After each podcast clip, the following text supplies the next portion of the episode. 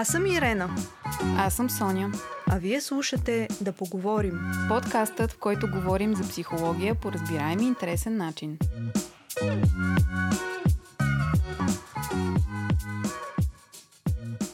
Днес ще поговорим за емоциите срам и вина, по какъв начин се различават и с какво са свързани. С Соня много искахме да говорим за тези две емоции, но докато се подготвяхме за епизода, усетихме някакво неудобство, което само потвърждава да. колко подмолни са срама и вината. И това са едни емоции, които са толкова невидими, обаче толкова лепкави и задушаващи, че ние понякога изобщо не осъзнаваме, че ги носим в нас. А, гнева и страха са първични, те са ни вродени и са много по-осезаеми, обаче срама и вината може да ги носим цял живот и изобщо да не осъзнаваме, че е това. Ам, за разлика от страха и гнева, също така тези емоции не са част от природата ни. Те се развиват в социален контекст, спрямо поведението ни в дадена малка или голяма социална група. От родното семейство до държавата, обществото, в което живеем и както и всички други социални кръгове, в които под някаква форма ние участваме. Аз тук искам да споделя а, на всички, че ние с Ирена правим това, което правим, правим този подкаст. А, и това го прилепя много към а, първите някои изречения, които тя каза. Правим това, което правим, не толкова от гледна точка на това, че искаме да сме някакви експерти, да ви го покажем и по някакъв начин да ви получим, а именно от позицията на това, че ние също сме човеци, хора, не по-различни от всеки един на тая планета. Преживяли сме много и всъщност имаме да споделим много. Mm, да. Така че, да, ние не сме тук дошли да ви кажем как трябва да, да направите работата и да си живеете живота в никакъв случай. Просто а, и на база личен, и на професионален опит споделяме неща, които сме преживели или върху които размишляваме с а, така добронамереното намерение да помогнем на други хора, които към момента усещат тези теми актуални. Mm-hmm. Добре, сега преди да обясним какво представляват тези чувства, аз бих искала да кажа няколко думи за принадлежността, защото тя е пряко свързана и с двете. Принадлежността е вродено човешко желание. От една страна, много назад във времето, за първобитния човек е било живото а, определящо да бъде в група, тъй като шансовете му да оцелее извън групата са били много малки. Също така, когато се раждаме, ние сме абсолютно безпомощни и съществуването ни зависи от хората, които ни отглеждат. И докато растем, ние разбираме какво се толерира и какво не се толерира в това семейство, в което сме попаднали. Какво се определя за правилно, какво се определя за грешно. М- опитваме се да следваме тези изисквания, които родителите имат гласно или негласно към нас, за да не бъдем наказани, изключени или отхвърлени. И колкото повече вярваме, че трябва да следваме определени правила и очаквания, толкова повече ще чувстваме срам и вина, когато не успяваме да, да го направим и да посрещнем това, което се изисква от нас. Mm-hmm. Ние, ако любовта на нашите родители е безусловна, приемани сме не като продължение, като тяхно продължение, като mm-hmm. самостоятелна личност, подкрепяни сме да чувстваме, а не да изпълняваме да. а, по команда така или така по друг начин пак mm-hmm. изискващо. Доброзорно. Да, любима да. българска моя дума. Абсолютно. Ние ще живеем с чувство на смелост и автентичност, на толерантност и състрадание. Но когато има условия да принадлежим, ние растем и се фокусираме върху задоволяването на родителските очаквания – а не изследването на собствените си търсения и стремежи. Mm-hmm. И ако сме отгледани в семейства, в които има изисквания и условия, тази първична потребност се проявява в живота ни като възрастни, когато се опитваме да се впишем, като търсим одобрение или се напасваме спрямо очакванията на авторитети, за да бъдем валидирани и за да принадлежим. Аз преди да си направя мини извода, както вече имам традиция да го правя, а, се сещам точно за думите на доктор Габор Матей. Всъщност, mm-hmm. той казва, че едно от фундаменталните човешки, една от фундаменталните човешки нужди е точно принадлежността, нали, нуждата да принадлежиш да. някъде, така че да. А, какво исках да добавя тук? Така както аз ги виждам нещата, а, съвсем спокойно, мисля, че повечето хора така са възпитани и това продължава да се прави, е тъй нареченото вкарване в people pleasing behavior, т.е. Mm-hmm. да угаждаш на другите а, и по този начин нали, да, да, си, да си възпитаван. Да не се обидят другите. Да не се обидят другите. Пък това, какво е вътре в тебе, никой не го интересува, не. нали? А, и другото нещо, което се сещам, това всъщност не е ли така поставена на един сериозен фундамент за създаването на нарцистична личност. Mm-hmm. И за един човек, който когато порасне, тъй като се е научил много добре какво се толерира и какво не се толерира, според чия преценка, много интересно, а, изгражда де-факто едно алтер его, научил се как да си слага множество маски и съответно дори може да се стигне до ситуацията, в която един човек в различни общности, в, поставен в различна среда, има тотално различно поведение. Нали? И реално погледнато един човек с много лица, лица, маски имам предвид. А, и в крайна сметка се прави само и само да бъдем приети, да заслужим любовта и вниманието на хората, защото ето пак принадлежност, да не изпитваш някакъв срам от този, който си. От истинското ти от лице. истинското ти лице, да. да. точно така. Защото всъщност при нарцисизма това е най-големият страх, разобличаването на истинското лице, което mm-hmm. се крие зад множество маски, които нали, се създават, за да може да принадлежиш, да бъдеш харесван. Но mm-hmm. това, разбира се, така, скулптура на тези маски mm-hmm. най-често е... Кой ли е? Въпрос много сложен. Най-често е майката, да. Хайде, няма. Да. Ще подскажа тук. И също бих искала да добавя още един штрих към думата лоялност, а, защото принадлежността и лоялността са свързани. И този штрих е през призмата на метода семейни констелации. Какво означава чиста съвест в един род? Това са така наречените морални закони в едно семейство. И ако всички в едно семейство, например, крадат, и това е прието и се счита за нормално, ние, израствайки по този начин, няма да чувстваме вина, ако също крадем. Защото така принадлежим и сме като всички останали в нашето семейство. Да. Обаче, ако решим, че няма да крадем, ние ще се отличим, ще бъдем различни и съответно има голям риск да бъдем осъдени, критикувани mm-hmm. и изключени. Mm-hmm. А, и същият принцип въжи за други а, м, така модели. Например, ако всички мъже в един род са сексисти и мъжете нямат уважение към жените, или пък жените също нямат уважение към мъжете и това се наблюдава поколение назад, mm-hmm. ние ще чувстваме, че принадлежим, ако споделяме същото и ще се страхуваме да бъдем различни. Това разбира се е като несъзнаван процес, да. защото има риск да бъдем отново отхвърлени, изключени и да не принадлежим.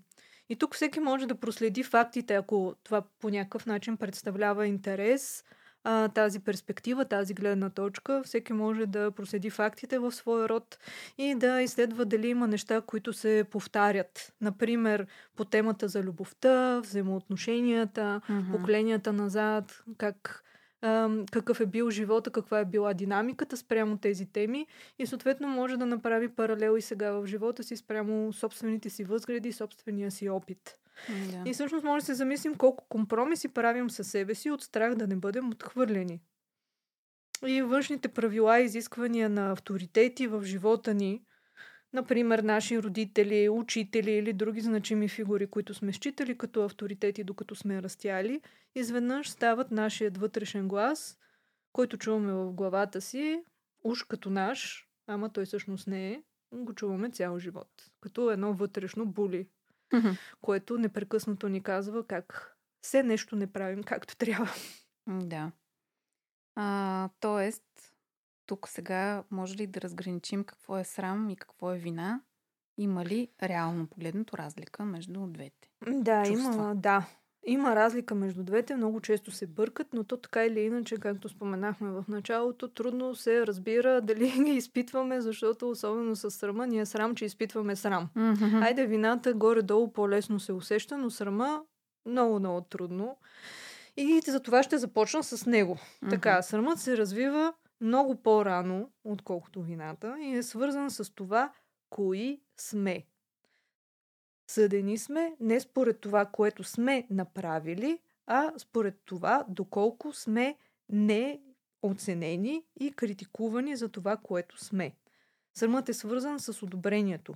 Колкото повече се чувстваме осъдени и не а, одобрени, толкова повече изпитваме срам и се опитваме да го прикрием. Например, ако като деца родителите ни са реагирали негативно, когато сме проявявали гняв, като възрастни ще изпитваме срам, че Да. се гневим, че сме човешко същество, което Мгм. се гневи, човек, който се гневи и а, ще потискаме тази емоция, ще се опитваме да я прикрием. И често хората, които носят много срам, се чувстват като лоши хора и се затварят а, за другите. Много често в практиката си съм чувала това изречение, ами аз съм лош човек. Защото, примерно, човека е направил нещо човешко. Например, разгневил се, разгневил се или е проявил някаква форма на, на, на страх или нещо друго, което е съвсем нормално, но ето тогава се появява срама за това, че Да. това нещо е извършено. Че всъщност не, че е извършено, а че е показано този аспект от личността. Мгм. Вината се свързва с това, което правим и дали действията ни са били подходящи в дадена ситуация. Бихме могли да поправим поведението си, ако сме направили нещо, което ам, е наранило някой друг. Мгм. А, и по този начин вината постепенно отминава. Например, убили сме някого неволно и е нормално да изпитваме вина. Тогава бихме могли да компенсираме и да направим поправка, в следствие на което вината отминава. И е нужно тази поправка да не бъде спестявана или упростена, защото така вината остава неотработена. И фактически, когато ние спестяваме поправката на... Поправката може по различен начин, разбира се, да изглежда. Да. Не говорим за някакви грандиозни неща, но когато спестяваме поправката на друг човек, който по някакъв начин ни е наранил или се е случила някаква ситуация, ние реално не помагаме на ситуация да, да се разреши. Ами, може би имаме интерес да, да караме човека да се чувства виновен и по този начин да го манипулираме. Мгм. Затова е нормално да, да се случват грешки, следствие на което е човешко да се изпитва вина. И съответно пък е хубаво да има поправка и тя да бъде а, така, да има пространство за нея от двете страни, за да може вината да отмине и взаимоотношенията да продължат да се случват. И по Да. този начин а, първо се свързваме по-добре с себе си и съответно проявяваме емпатия към себе си и към другите, което респективно помага да се свързваме по-добре и с тях. Да. Замислих се всъщност колко ми се струва нашето поколение, особено как в момента много сериозно се учи как да разрешава един такъв конфликт по спокоен и нормален начин, уважителен и за двете страни. Нещо, което много дълбоко искам да подчертая. По уважителен, спокоен начин, а не всяка една такава ситуация а, да бъде изкомуникирана от двете страни с, с агресия, с обида, нали, стигане до скандал винаги. Да, или пък с някакво асо в ръкава. Ти помниш ли преди еди колко си години или еди Да. какво си, какво направи, уж дадена ситуация се е разрешила и така нататък, обаче всъщност не е. И много често, за жалост, хората си служат с, с вината за манипулативни цели. Да. И то особено нали, за човека, който в някаква ситуация е сбъркал.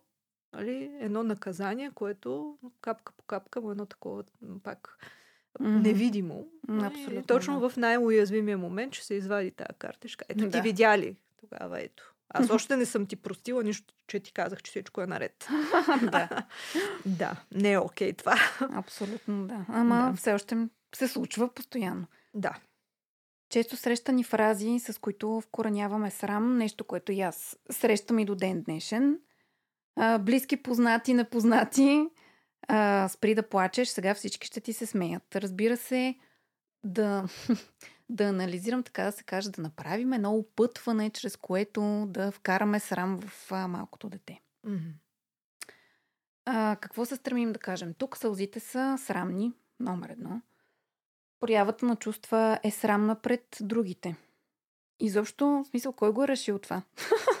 Наистина, винаги, винаги се питам това нещо в а, подобни ситуации. Мгм. И както обичам да казвам, това според мен е един софтуер, който се употребява от много поколения назад. И който до такава степен сме автоматизирали в изказа си, че дори не си даваме сметка до какво води. А, най-често това се употребява при момчетата, поне и по мои наблюдения. А, следователно, в практиката си аз срещам мъже, които са толкова потиснати, че дори не умеят да идентифицират чувствата си, които се изпитват в даден момент. А дори подхващането на тази тема буди дълбок срам и нежелание за разговор. А, сега ще споделя, че наскоро срещах един клиент, чийто език на тялото през цялото време подсказваше за сериозен срам, притеснение, вина, които се потискат всячески и в крайна сметка водят до натрупване на сериозно количество гняв.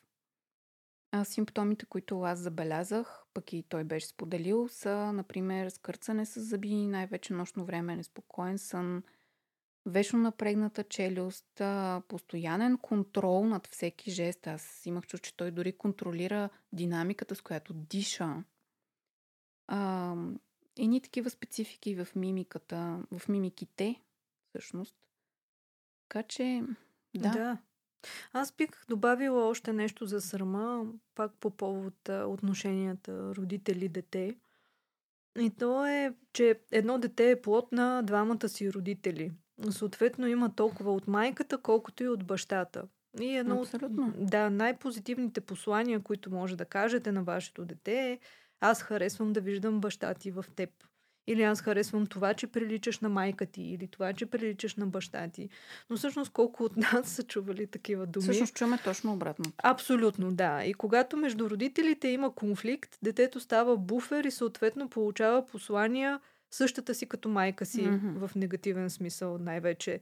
Не бива да ставаш като баща си или не трябва да ставаш такава Мгм. епитет като майка си. Да. Да, взел си най-лошото и от двамата.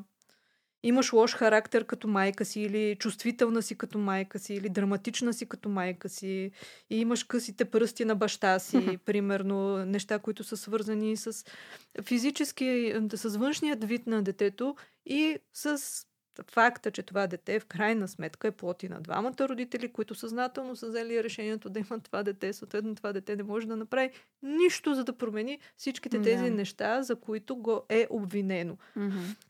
Така, да. И ето такъв тип изречения. Първо създават срам, че човек е такъв какъвто е и прилича и на двамата си родители. И вина, че обича и лошия родител. Тоест, едно Мгм. дете обича и този, чието пръсти са къси или чието Да. характер е лош. Обаче това нещо не трябва реално да се показва, трябва да се скрие, защото другия родител не е съгласен и няма да го одобри. И това Мгм. е една динамика, която след това създава много, много сериозни вътрешни конфликти и пречи на човек да се свързва пълноценно. Но М, да. в повечето семейства, в които, независимо дали има развод, раздяла или няма, има много ам, хора, които все пак, особено от по-предишни поколения, които са решили да остават заедно в изключително силен конфликт. Мгм. И съответно тази приказка оставаме заедно заради детето, Да. а, носи много по-тежки последици, отколкото Отколкото, една да. осъзната раздяла. М. М, Да. Аз сега тук ще направя един малък завой. А, при нас жените се случва това конкретно и срам и вина при жените след като станат майки. Мгм. А, това държа да го изкоментирам, защото все пак работя и с доста майки и знам какво се случва. А, често срещано явление, когато жената стане майка, най-вече когато се прибере с бебето от болницата. Това означава, че се прибира и един чисто нов човек, не просто визирайки бебето, чисто новия човек е и майката. Тя не се познава до момента като такава. Та прибира се жената и вкъщи я посреща освен партньора и също така свекървата и или собствената й майка. И всъщност какво става? А, майките на майката, вече бабите, а, задушават буквално току-що родилата се майка с ненужни съвети, които се изсипват така на, на килограм, с а, натрапеното си мнение, порицания, критики, които в крайна сметка виня, вменяват една много сериозна вина. И това седи отзад като един бекграунд нон-стоп в момента, в който си отвориш очите. Първото изречение е аз явно не съм добра майка – и срамът, който следва от това е, че не мога да се справя с каквато и да била ситуация. Mm. Ам, това пак така може да стане като някакво мото в нашите разговори. Отново дебело искам да подчертая, че много динамично се случва по нашите балкански ширини. Ам, някакси не е, не е чуждо за никого. Мисля, че всяка жена, която е станала майка преди 10 години или преди 5 години или колкото да е, просто го и се е случвало това. Да. Включително от някои други жени, които наистина вместо да помогнат и да подкрепят майката по някакъв нормален, а, така, приемлив начин, а, правят реално същото. Да. Или започват да разказват едни страховити истории, как на мен ми се случи еди какво си и това ме накара да се почувствам като лоша майка, затова ти не прави като мен. Или а... ти ще видиш какво ще стане, когато станеш майка. Все едно. Лесно по... майка не се става. Да. Лесно майка не се така става. Е. И така е, да. Това е вторият ми а, така топ най-безполезен израз. Абсолютно, да. да. Така е. Аз искам още нещо да кажа тук, понеже ние винаги реферираме към отношенията в а, ранния живот на човек, които mm-hmm. са свързани с майката и бащата mm-hmm. и много често правим референции към майката. Тук това се случва не за да очерним майката, да. а по-скоро защото тази връзка с майката е първата, която ние имаме. Ние сме част от нейното тяло. След това дълго, за, за няколко години се чувстваме част от нея. Mm-hmm. С нея ни е първият контакт, общуване невербално. Нали, да чрез тялото си по друг начин. Тоест, ние сме свързани с нашата майка цял живот. И съответно, да. а, говорим толкова много за това, защото е нужно да има осъзнатост. Тоест, по никакъв начин не е като размахване на пръст за майките, а, а е а, за да може да се видят определени грешни практики, mm-hmm. а, които може би са неосъзнати, заради това се повтарят. Да. И Именно. за да може а, нали, съответно едно родителстване да бъде осъзнато, както и взимането на решение да си родител също да е осъзнато. Тоест, наистина да е ам, ам, ясно колко много отговорност има ролята на майката, а се, разбира се и на бащата. Mm-hmm. Така че да. да.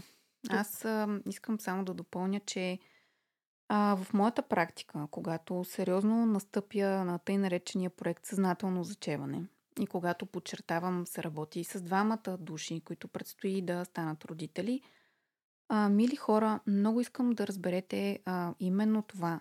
Съзнателното зачеване не приключва с появата на положителния тест за бременност. Напротив, той, то започва там и се доразвива във всички тези неща, които ти каза преди малко, именно в цялата тая осъзнатост, да не репликираме най-малкото едни така добре натъпкани ни модели, да ги пренасяме напред. Просто да го щупим това колело и да бъдем такива, каквито и ние искаме да сме всъщност като родители и съответно да го покажем чрез най-прекрасния любящ начин на децата си. Абсолютно да. Сега може малко да обърнем внимание на това, какво е неправилен срам и неправилна вина. Защото това все пак са едни човешки отношения, а, чувства, да, mm-hmm. вследствие да. на човешките отношения. Обаче понякога ние изпитваме срам не, без да има реално причина, както и вина. И сега ще отделим малко време и на това. Mm-hmm. Така, както споменах по-рано, срамът е свързан с това, кои сме ние, а не какво правим. А, в случаите, в които сме преживели, например, травма в детска или в зряла възраст, ние неизменно изпитваме срам, който обаче остава скрит и неосъзнат, за разлика от по-явните страх и гняв, например. Да. И ще дам няколко примера. Например, когато сме преживели травма като деца, много емоции остават потиснати и се превръщат в емоционални рани. В следствие на това, когато пораснем, имаме трудност да се свързваме, да изпитваме радост, съмняваме се в себе си, в възприятията си и изпитваме срам, че нещо ни има и ние не сме нормални. Да. А, тогава започва една въртележка между минало и бъдеще и един вътрешен монолог, който най-често звучи по този начин. Ако имах обичаща и нежна майка и стабилен подкрепящ баща, ако в моето семейство нямаше насилие, ако еди какво си, еди какво си, ако майка ми не беше студена, mm-hmm. а пък баща ми беше присъстващ и така, така, така, аз щях да бъда един нормален човек и да живея живота си пълноценно, да съм щастлив, да не ми се плаче от най-малкото нещо, да се доверявам и да се свързвам по-пълноценно и проблемите ми нямаше да са толкова големи. Да. Обаче аз не съм. аз не съм, И да. съответно края има едно клеймо и това е клеймото на срама, Mm-hmm. от което няма, няма отърване, защото в крайна сметка нищо в минало време не може да се ам, промени. Промени. И ние носим този срам и така влизаме в един self-hate режим и отричане на това, което всъщност сме, което е много неприятно, защото пак в минало време няма как да променим нашите родители и всички събития, които са се случили. Тоест, Да. аз може да искам да имам сини очи, например, като на Соня. Oh, обаче, да, обаче нямам, нали? И да, мога да си сложа някакви контактни лещи, но никога истинските ми очи няма да са сини. Мгм. Съответно, по същия начин е, не може да променим някои неща, които така или иначе са дадено за нас. Просто е нужно да ги приемем. Да. И друг пример, който мога да дам, който не е свързан с а, събития в ранна възраст, а е свързан с насилие или с сексуално насилие. Често хората, които са преживели сексуално насилие, изпитват срам, сякаш те са предизвикали събитието и се усещат отговорни. Мгм. И точно за това е страшно трудно човек да признае, че е имал такива преживявания и понякога са нужни години, за да се случи това. Заради Да. срама. Да го изкараш изобщо. Абсолютно да. На повърхността. Да. М. А, аз тук мисля, че може би е добре да отбележим някои защитни механизми, свързани с срама. Например, че зад самоизтъкването всъщност се крие неувереност и срам, а пък зад постоянното критикуване и обсъждането на околните също се крие неувереност и срам. Тук един ясен пример е, да речем, Чичо ти не търпи никаква критика, така си е цял живот. М. И това се слуша и се натрапва всеки ден, изречено от някой близък роднина и ние го наблюдаваме. Всъщност, точно човекът, който изрича тези думи и постоянно фокусира вниманието си и анализа си върху другите хора, а не и върху себе си, носи тези черти вътре в себе си а, и в случая невъзможност да се понесе въпросната критика. И тук имам един въпрос също си към тебе. Това не се ли нарича точно проекция? А, точно да, да проектираш нещата, които ти мислиш, ти осъзнаваш, но не искаш да си го признаеш Мгм. пред себе си, пък постоянно го виждаш в другите хора. О, да, да. Проекция е и Мгм. също може да се нарече и сенчеста страна, според Мгм. определени терапевтични направления. М, Тоест, да. нещата, които не харесваме в себе си, ние не може да сме такива. Да. Ясно. Да, обаче ги виждаме навсякъде другаде и супер много се дразним за това, че някой друг нали, Мгм. проявява нещо. Мгм. Съответно, ние го носим в себе си остава обаче скрито. Да. Да. Добре, неправилна вина. Тук малко ще се върна отново за осъзнатото създаване на деца. Така, за съжаление, голяма част от хората по нашите ширини създават деца, за да не са сами и да има кой да ги гледа на старини. така. И това е е, важно. абсолютно да. То Мгм. няма защо. В смисъл, ти не го създаваш детето поради други причини. Това е най-нормалната причина човек да има дете, за да, да има кой да го гледа като остарее. Защото Да. какво ще прави? Това е смисъла. Точно така. И това е едно обославяне и един товар, който личността носи и който този товар го лишава, това очакване го лишава от свобода и от право на свободен избор. Мгм.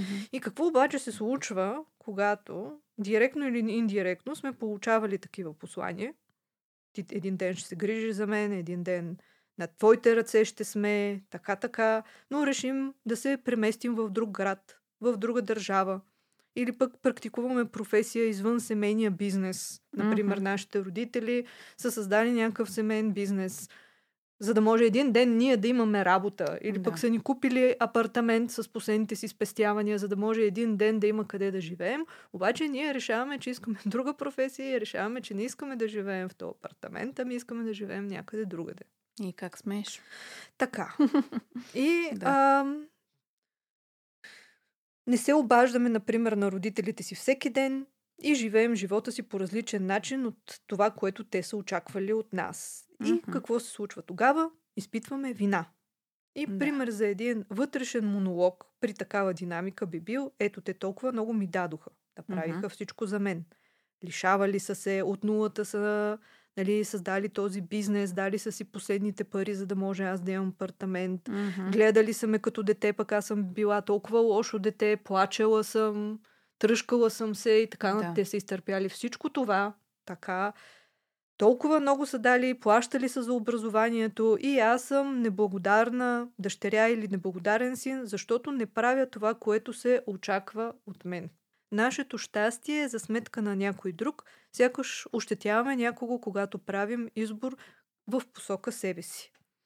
И, а, а, да. Да, извинявам се, ако те прекъсвам. А, мисълта ми беше, че да, дълг, дълг, дълг. Тоест, ти си длъжен. В смисъл, имам чувство, че още преди да си се родил, на тебе ти е вкаран пак един, то не е софтуер, ми направил хардуер, ти е изграден, с който ти цял живот си длъжен на някого. Да. Нали? Да, и а, всъщност на теб са ти дали, за да си го върнеш един ден, за да получат. Тоест, даването и получаването не е а, просто защото имаш. Тоест, родителите стават родители. Нали? Потенциално един мъж и една жена mm-hmm. стават родители, защото има какво да дадат на живота. Да. Или съответно и на своето дете те не създават дете от, от недоимък. И, от, mm-hmm. и тук по-скоро говоря за чисто психологически, емоционален недоимък. Тоест, mm-hmm. аз се чувствам много самотна, дай да си рода сега едно дете, да не съм сама. Или да. пък аз имам някакви проблеми, раждам дете и всичките ми а, проблеми изчезват. Или аз имам проблем с моя партньор, раждам му дете, за да може нещата между нас да се оправят. Всичките тези неща вър, вър, върлуват, да, като някакви митове. И всъщност много често са и повод да се създаде едно дете, но тогава детето не е от това, че аз имам излишък и искам да му дам, искам да му покажа живота и искам да продължа живота по този начин, е за да може то да ми даде един ден. Тоест, да. аз имам една инвестиция mm-hmm. и в един момент ще му покажа сметката. Да, и то да, трябва и ще му видя сметката. да. и ще му видя сметката по един така индиректен начин. Но ако трябва да обобщя накратко, неправилната вина е когато ние живеем живота си противно на желанията и очакванията на родителите ни. И този тип неправилна вина е много характерна за пораснали деца, които са родители на родителите си. Аз съм го казвала и в други епизоди, но ще го кажа и сега. Децата не може и не трябва да се отблагодаряват и да се отплащат на родителите си за това, че са получили живота от тях. Те няма и как за такова нещо да се отплатят и да е, се колко съобщения ще ни пристигнат и на двете? Ами да пристигат, да. Създаването на дете е избор на родителите. Тоест, детето не се да. така въпреки, че има и определени теории за това, но това е съвсем различно. Чисто mm-hmm. на физическо ниво родителите взимат това решение и отплатата от страна на детето, и тук отплата я слагам в кавички, е като използва живота си за нещо добро и за нещо смислено. Или го продължава напред, ако иска да има свои деца, или служи на живота с творчески проекти или друга форма на подкрепа на другите – но mm-hmm. това е едно движение напред. Да. Ако искаме да, да връщаме на нашите родители, да им се отблагодаряваме, е движение назад, т.е. липса на движението. Ние сме стък, така да се каже, и никога не сме напълно в настоящето и с настоящето си семейство и с а, нали, жел, автентичните си жела, желания. Защото много често конфликт, между другото, е това, което трябва и това, което искам. Ако аз да. правя това, което искам, аз изпитвам вина. Защо? Защото, примерно, има негласни очаквания към мен, какво трябва. Mm-hmm. И аз като неотговорна ти очаквания. И айде, лош човек. да, абсолютно. Лош да, човек. и тук само искам а, една бележка да направя по повод това. Мгм. И то е, че а, ня, м, под всичко това не се има предвид, когато родителите, примерно, са твърде възрастни, Мгм. нали, от чисто човешка гледна точка имат нужда от подкрепа. Това е нещо съвсем различно. Да, Много да. често тази динамика, която, за която разказах преди малко, се извършва, се случва при родители, които са абсолютно здрави, функциониращи, но все пак изискванията са през позицията на жертва. И съответно това нещо вменява вина от, от техните деца. Мгм. Да, и тук като се замисля, пък хайде да нагазим в тази тема. Психосоматиката е много интересна. Мгм. Сега да опиша най-така явните неща. При срам и вина а, най-често а, симптомите, които се виждат, са всички кожни състояния. Като тук според мен топ 1 и 2 държат, а, разбира се, псориазиса и всевъзможните обрави. След малко ще го обясня. А, нека си дадем сметка, че кожата като най-голям орган отразява навън всичко, което се случва вътре. Мгм. А, псориазисът е много ясен пример за потискан срам и то още от детска възраст. Пак тук искам да подчертая, нито едно състояние, нито един симптом обикновено ам, не възникват от днеска за утре. Особено такива сериозни състояния, както е автоимунни заболявания, им трябват минимум 5 или 10 пред, пред, така, предистория, време предистория, за да се проявят днеска. Нали? А, така че какво исках да добавя? А, да, ето едно такова състояние може да се контролира с променен хранителен режим в, а, в плюс с някаква добавка, но това състояние според мен много адекватно може да се контролира и да се повлияе чрез терапия. А, други състояния кожни, чести екземи, обриви абсолютно от неясен происход, афти в устната кухина, Заглъхване на ушите, това е нещо много интересно. Тоест, като симптом, който тялото прави, защото не искаме да чуем поредните думи и критика, които да засилят срама от нещо си. Друго нещо сърдечно-съдови проблеми. Защо? Като се започнат повишено кръвно налягане до инфаркт. Защо това е така? Поради липсата на безусловна любов, която м- не сме получили като малки. Сърцето е органът, който отговаря не случайно за безусловната любов. И когато не сме я получили като малки, живеем с усещането за някаква липса, буквално за някаква дупка, която е там вътре в нас. Не можем първоначално даже да я обясним и да я идентифицираме. А, някак си работи едно изречение, всичко ми е наред, ама все нещо ми липсва. Или пък боли ме сърцето, дори когато говорим за а, така физически симптоми или имаме един такъв изказ в а, нашия език. Боли ме сърцето, като си помисля за еди какво си. Мгм. Още от най-честите психосоматични симптоми са напълняване и то рязко и свръхнапълняване, което е така граничи с затластяване, за да мога да го опиша по-точно, или пък обратното нездравословна загуба на тегло, като напълняването пък е свързано с изграждане на защита. Един вид градя стена, зад която няма да те допусна, нали, за да ми причиниш отново тези чувства на срам и на вина. Мгм. Както и да отбележа любимата ми тема с секса и всичко свързано с секс, сексуално развитие, съзряване. Много срам и вина има според мен в, в секса, не само в а, тук така балкански контекст. С сексуалното опознаване изобщо и с сексуалното поведение. А, според мен този срам определено е свързан с социума, с липсата на сексуално образование, с клип културата, която бъка навсякъде около нас, спорна индустрията безспорно и подобни неща, до които имаме досек, неограничен в повечето случаи. И Тук ще отбележа нещо много интересно, разбира се, и като филолог. О, да. А, в българската лексика, като се замисли човек, когато искаме да назовем репродуктивните си органи, си служим с думата срамотии. Мгм. И сега всеки нека си даде сметка какъв заряд само е вложен в една дума. О, М. да, и особено докато децата са малки, не се назовават половите им органи с истинските им имена. Какво Да. ли не се а, измисля Да. просто. И то повечето, между другото, съм забелязала, че са свързани с женските полови органи. Мгм. Но за тези неща ще си направим отделна тема, защото има какво да се каже и там. Тук само го маркираме. Да. А, довършвам съвсем кратко, че срамът, разбира се, може да се свържа и с страха, като признаците преди да дойде срамът са очистен пулс, очистено дишане, изчервяване, изпотяване. Да, Да, да. много явно при някои хора. Добре, аз все пак ще кажа нещо малко за секса. Мгм. И то по-скоро. Кажи, кажи. Айде, ще кажа да. И а, разбира се, обвързан, обвързан с а, срама и с а, тиней, тинейджърския период, Да, да. защото тогава най-вече започват да се осъзнават тези физиологични нужди. Мгм. Така, тинейджърският период не сме го споменавали много до сега, да. но е също толкова съществено важен, както и периодът на детството.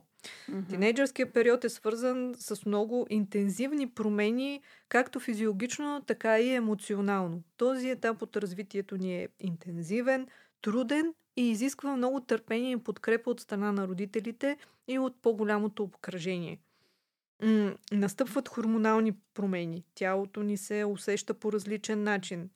А, фактически ние започваме да придобиваме ново тяло. И Мгм. това е нещо, с което така е нужно ние да се адаптираме. Да. А, изпитваме нови неща, имаме различни желания, усещаме сексуално привличане към срещуположния пол или към собствения си пол. От друга страна, в този период мозъкът също се променя и се развива. А, от една страна има интензивни импулси, нетърпение, припряност, силни желания да направим или да получим всичко веднага и сега. М, да. И от друга страна, все още а, мозъкът не се е развил достатъчно, не е озрял, а, за да а, се саморегулира.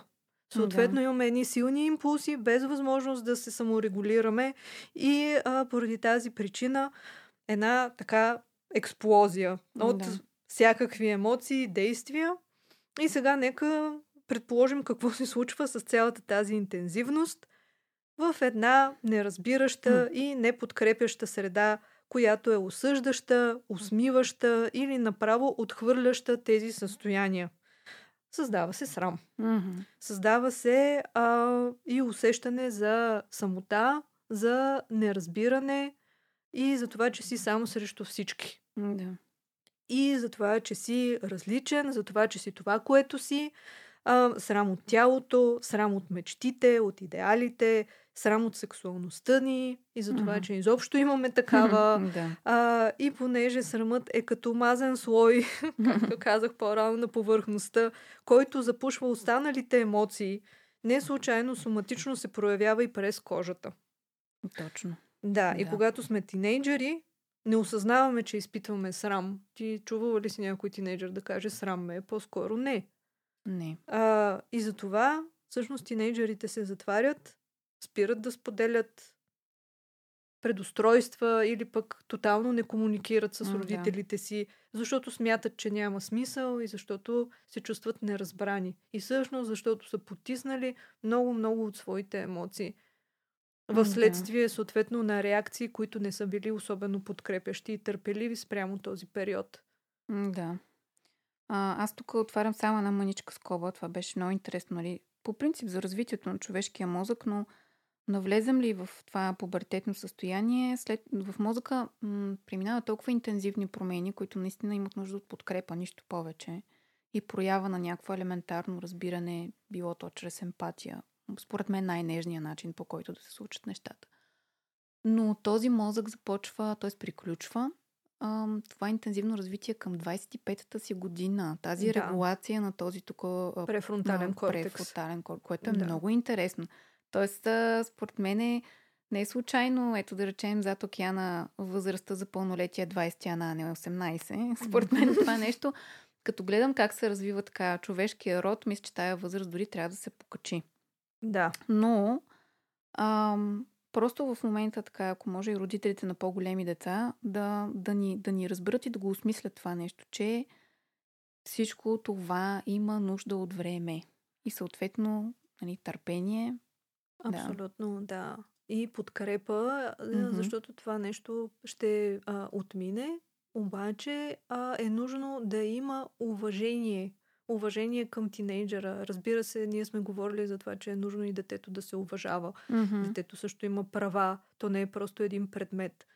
тинейджерите също е нужно да бъдат уважени и да не се отнасяме с неизходително с тях, с изречения от типа ти още нищо не разбираш и това са пълни глупости, как може да харесваш това или няма ли нещо по-смислено, което да, да правиш. Или още повече подигравателно Абсолютно, да. Да. Или пък ограничаване на свободата на тинейджера с всякакви забрани. Разбира се, тук говорим и за нали, разбиране и за, и за граници също, mm-hmm, защото mm-hmm. двете неща не са взаимно изключващи се, но за мен уважението е нещо, което е водещо във всички взаимоотношения, независимо на каква възраст са участниците. Да.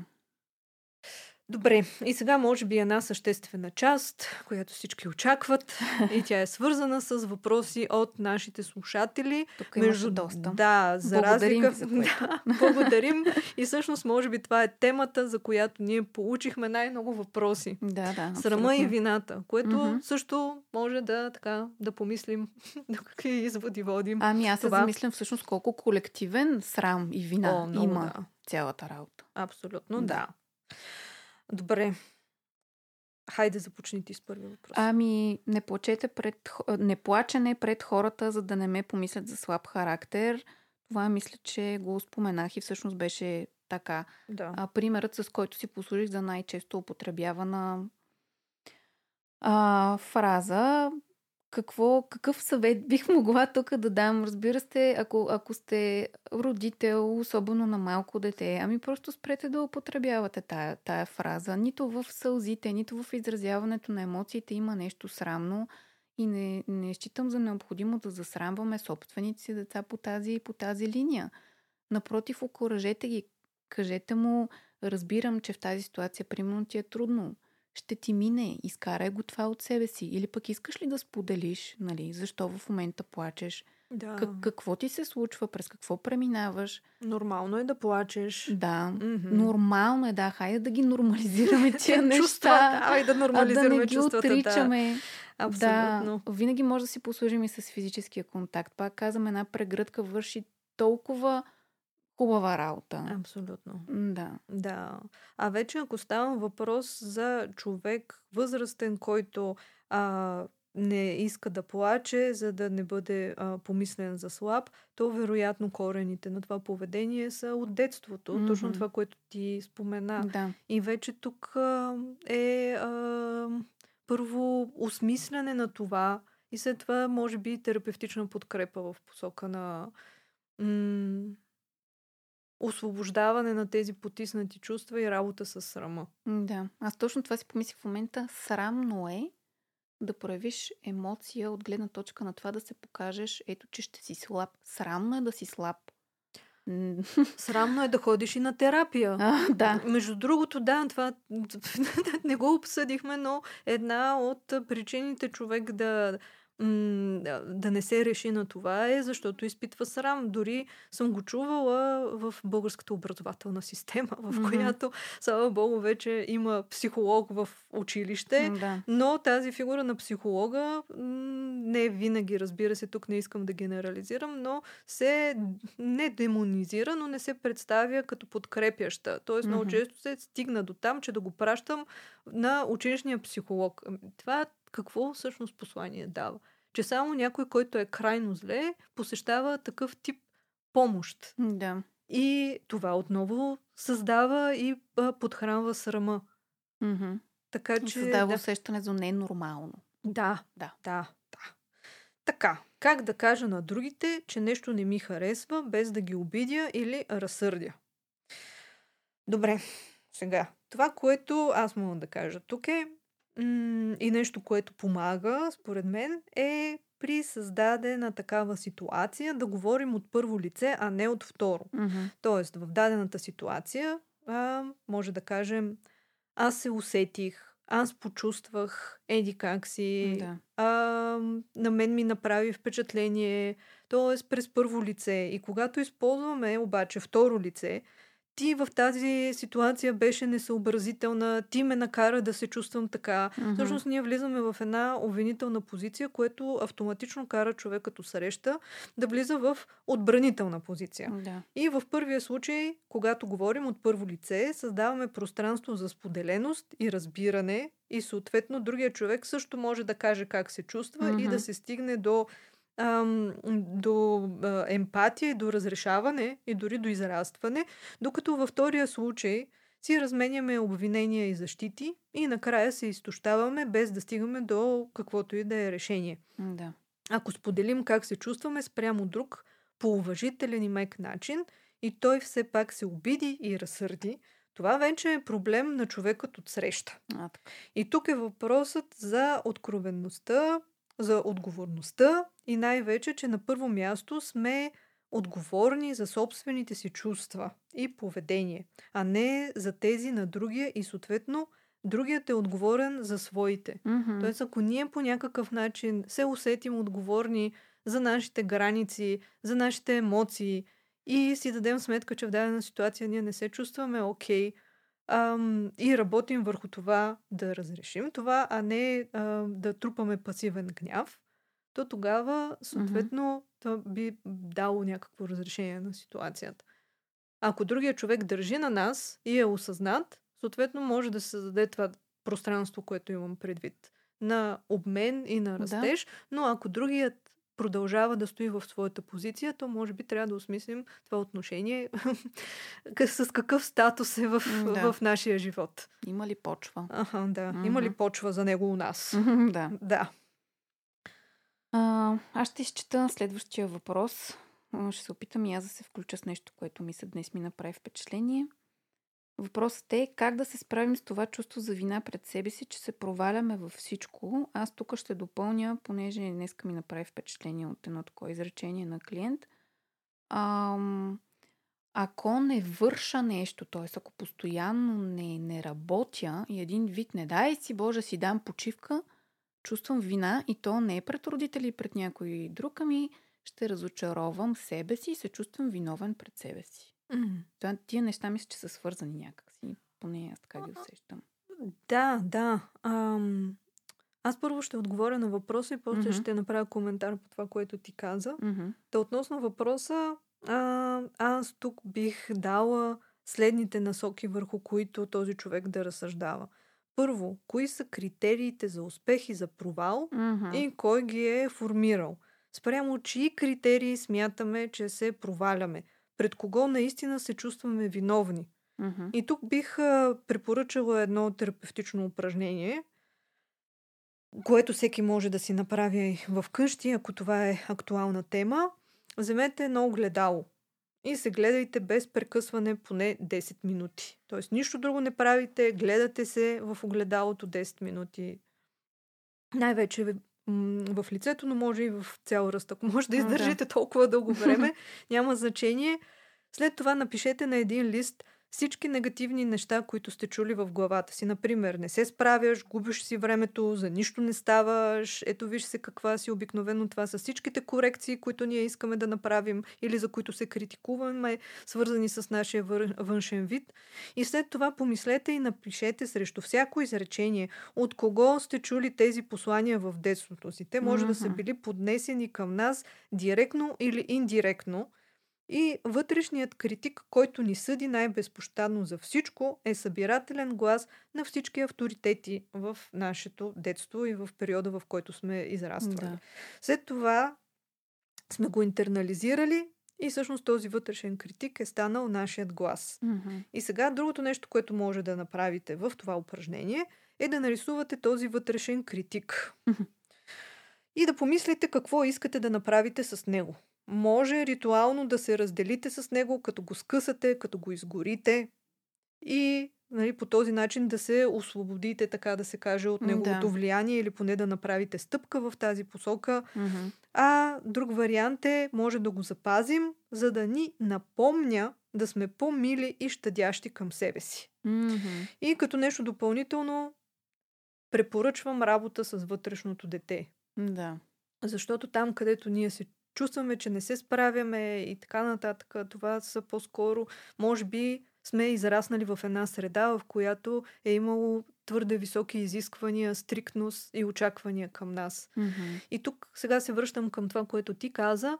Ам, често съм го срещала при. Ам, как да го кажа? Когато ние сме оценявани за, не за това, което сме, а за това, което правим, Правим, да. ние добиваме представа, че и в бъдеще ще бъдем оценявани за това. Mm-hmm. Тоест, ако едно дете получава любов само когато вади шестици Mm-hmm. и когато има някакви академични а, Постижения. постижения, тогава то индиректно получава послание, че е обичано само тогава. И а, така Да. сега пак на български казано в кавички. А, for doing, not for being. Mm-hmm. Съответно е нужно най-добрия случай, разбира се, да бъдем обичани за това, което сме, а не за това, което правим. Което правим И всъщност нашата стойност като хора е през това, което е нашата същност, през това, Мгм. което сме, а не толкова през постиженията ни. Да. да. Да разберем, може би също така, че сме получавали условна любов. В тая Също да. връзка, а не безусловна, която се опитахме да обясним. Да, и съответно любовта, която си даваме сами на себе си, да се да работим в посока на това да бъде безусловна. Да. А не, например, аз ще си не знам, ще направя нещо хубаво за себе си, само ако или само когато направя еди какво си, еди какво си. Като Да. завърша семестъра, ако завърша с еди какъв си успех, или пък ако свърша еди какво си количество работа. Mm-hmm. Да. Това по-скоро по- повтаря модела, а и ни вкарва в една зависимост, реално. Да. Добре, най-честият въпрос се изразява в следното. Как да се справим с тези чувства? Так, наистина, да. Ау, да, сега с Соня ще извадим рецептата и ще предпишем едно вълшебно хапче. Де да което- можеше да. Мгм. Де да можеше да е така, но а, всъщност, може би първото е, че с тези чувства ние не се справяме. ние ги осъзнаваме и след това е хубаво да ги трансформираме. Да, Защото ние не може да махаме чувства и така. Нали? да. За драз, Да, за драз. Да. Мгм. Но все пак, може да, след като, разбира се, сте чули този епизод, в който се опитахме да дадем насоки до сега, Мгм. може за себе си да изследвате за какво се чувствате виновни и, и пред кого се чувствате виновни, редна или нередна е тази вина, от какво се срамуваме, защо се срамуваме. И тук, особено при срама, помагат аспроективните техники, които ни подкрепят да се свържем с истинската си същност. Например, нарисувай себе си като дреха, нарисувай себе си като цвете. Метафорите може да бъдат много, но тук и ни допълнителни въпроси, които може да си зададем в това изследване. Защо, нали, къде живее, от какво има нужда, как изглежда отвън, как изглежда отвътре, нали, а, къде се чувства най-добре. Тоест да се свържем с истинската си същност, а не с обусловената такава. Да. Добре, следващ въпрос. И все пак с тези чувства пак казвам, ако ги усещаме ам, в себе си ам, много, много, много, е хубаво да потърсим професионална помощ, защото много често в себеанализа си стигаме до някъде и след това по-скоро ни е нужна допълнителна подкрепа. Абсолютно да. Как да се освободим от вината, когато тя се превръща в тиха автоагресия? Мгм. Да, това са автоагресията, мисля, че... Да. Да. Така, значи тук аз бих казала да помислим къде се чувстваме недостатъчни и към кого всъщност е тази агресия, която не може да изразим и затова задържаме в себе си. Добре, стратегии, които не помагат. Бягане от срама, т.е. премълчаваме го, отричаме го и по този начин се затваряме.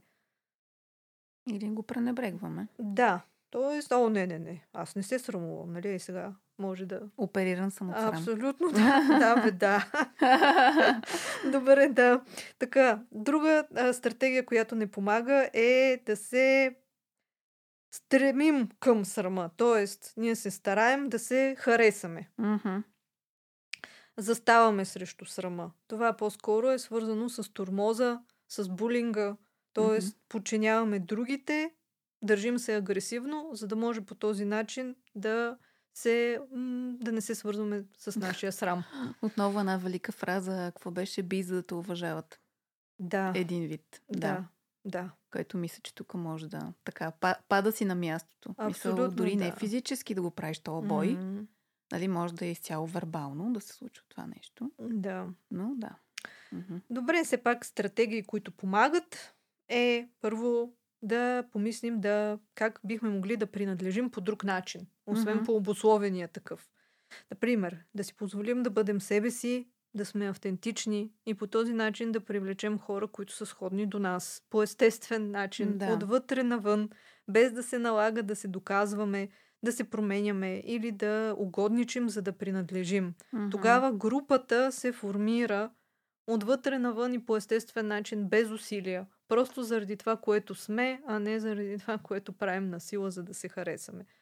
Друго нещо смелост. Да. Защото, да, освен, че смелостта е обратно на страха, На страха. всъщност е и обратното на срама. Да. Така да разпознаем и признаем тези чувства в нас. Мгм. Смелост да ги споделим с някой, който заслужава доверието ни. Мгм. Смелост да потърсим професионална помощ. Друго нещо, приемане първо на себе си, като човекът, който сме, който допуска грешки и не е перфектен.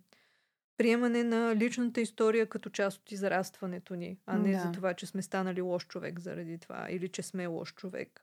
И с всичко, което тази история и това израстване ни е дало, т.е. и с даровете, които сме получили с този опит.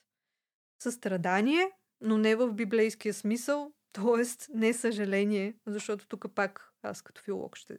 Сега аз ще се произнеса за това. Състрадание по-скоро тук го разбираме като съжаление, Да. но аз имам нещо съвсем различно предвид. По-скоро разбиране и емпатия. Емпатия, да. Тоест, когато успеем да приемем себе си и вместо да се осъждаме, си дадем време, разбиране и толерантност, така успяваме да проявим това и към околните. Да.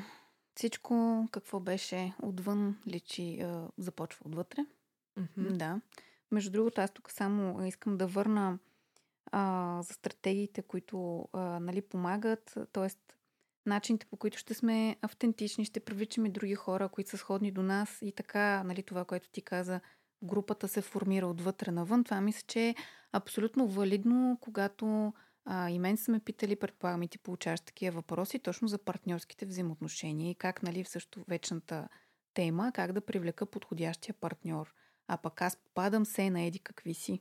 Мгм. Тоест пак нещата според мен тръгват отвътре навън, пак опират и до срам и до вина. Мгм. Защото това нещо, ако не го трансформираме, отново пак, както ти каза преди малко, а, всъщност забиваме в един и същ порочен модел, който води до задънена улица.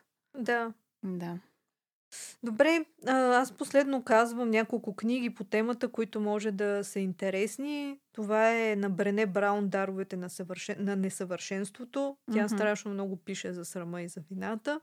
А, и другата е на Свагито Либермайстер, когато животът спре. Тази книга по-скоро е насочена към срама и вината през призмата на преживяно травматично събитие. Да. Интересно. Да. Аз мисля, че трябва да се разделяме. За финал да припомня, че ако искате да ни подкрепите, може да го направите, като ни черпите едно кафе през платформата на Buy Me Coffee. Линк, разбира се, ще намерите в бележките към епизода.